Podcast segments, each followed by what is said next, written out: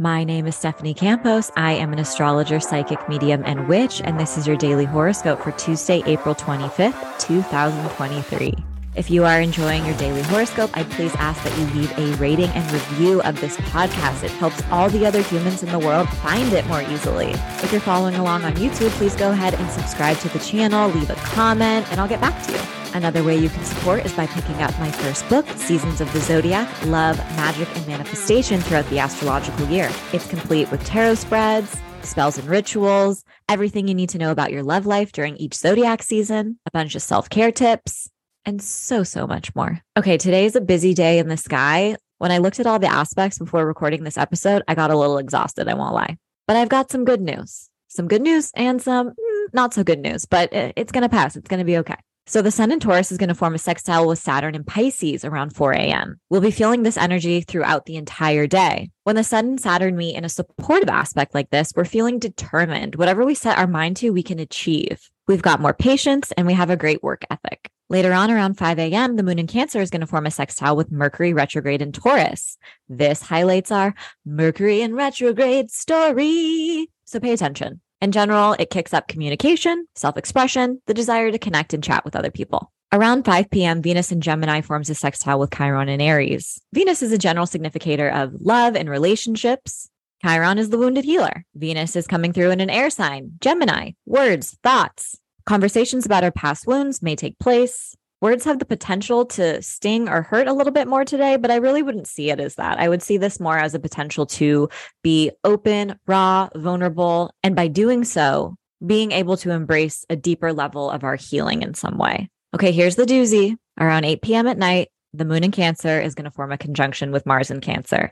Oh, the moon is our emotional needs, our comfort. Mars is the planet of war, violence, conflict.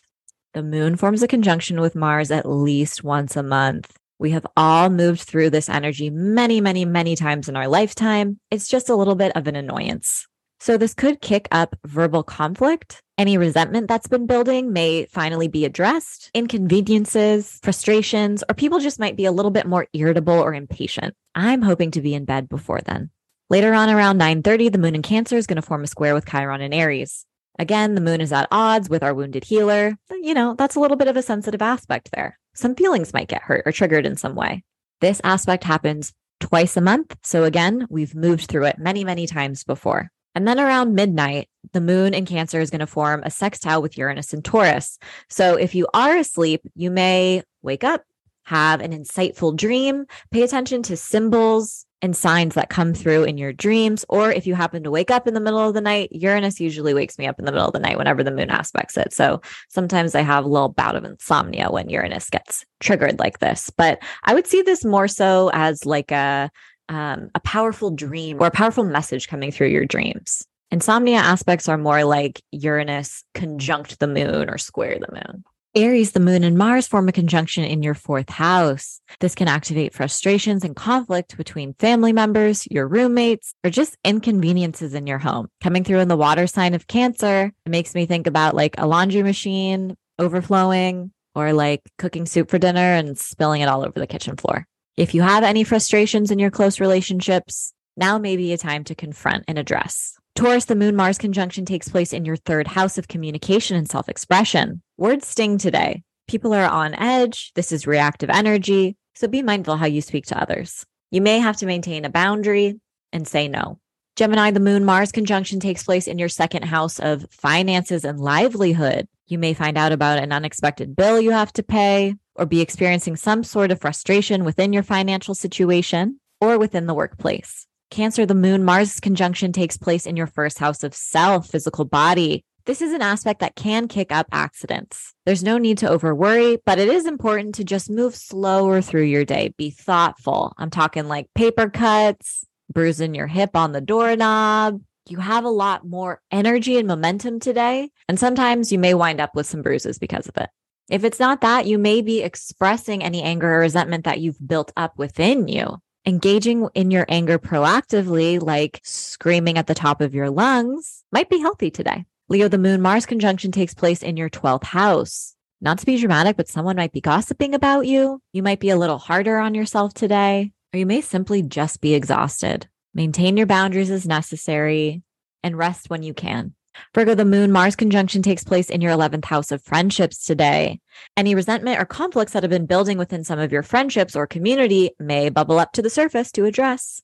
Libra, the moon Mars conjunction takes place in your 10th house of public image, reputation, and ambitions. Conflicts within the workplace can come up. You might be feeling more frustrated or irritable, and you're wearing it on your sleeves today. People notice. You may have to take decisive and important action today in some way. Scorpio, the moon Mars conjunction takes place in your ninth house of expansion, travel, and education. If you're traveling today, we already have Mercury retrograde going on, and coupled with this aspect, some inconveniences may crop up. You may also feel called to defend your beliefs. This is like debate energy. Having tense or heated conversations may take place today. Sagittarius, the moon Mars conjunction takes place in your eighth house of your psyche and shared resources. Discussions with your partner about finances can be a little more heated today or frustrating in some way. Resources that you were expecting or hoping for may either be denied or delayed today. It's also easy to get caught up in a cycle of repetitive thinking today. Mars is severing energies. So if you're overthinking, you can use Mars's energy to sever, cut, and release instead of continuing to engage in this cycle. Maybe try a cord cutting exercise. Capricorn, the moon Mars conjunction takes place in your seventh house of one on one partnerships and friendships. Conflicts with your partner, a business collaborator, a BFF, or an important family member may take place today. It's likely that whatever's been building needs to be expressed. Just do so with care. Aquarius, the moon Mars conjunction takes place in your sixth house of day to day tasks, routine, and health. This is a little bit of like an accident prone energy, um, nothing too major, you know, like a paper cut or bumping into something, stubbing your toe. So just be a little bit more careful as you move throughout your day. Conversations can also be a little more heated or intense, or you may be dealing with petty arguments or misunderstandings today. It's really important to honor your boundaries always, but especially today. Pisces, the moon Mars conjunction takes place in your fifth house of creativity, fertility, pleasure, play, and romance. If you're in a situationship and you've been avoiding a conversation, today you may need to address it and set some boundaries. This is also kind of a sexy aspect. So if you're dating and you want to indulge in your pleasure, go wild. As always, I hope your daily horoscope has offered some guidance and support throughout your day. And if you're curious to learn more, you can pick up my first book, Seasons of the Zodiac Love, Magick, and Manifestation Throughout the Astrological Year. Available now everywhere books are sold. Thanks so much and see you tomorrow.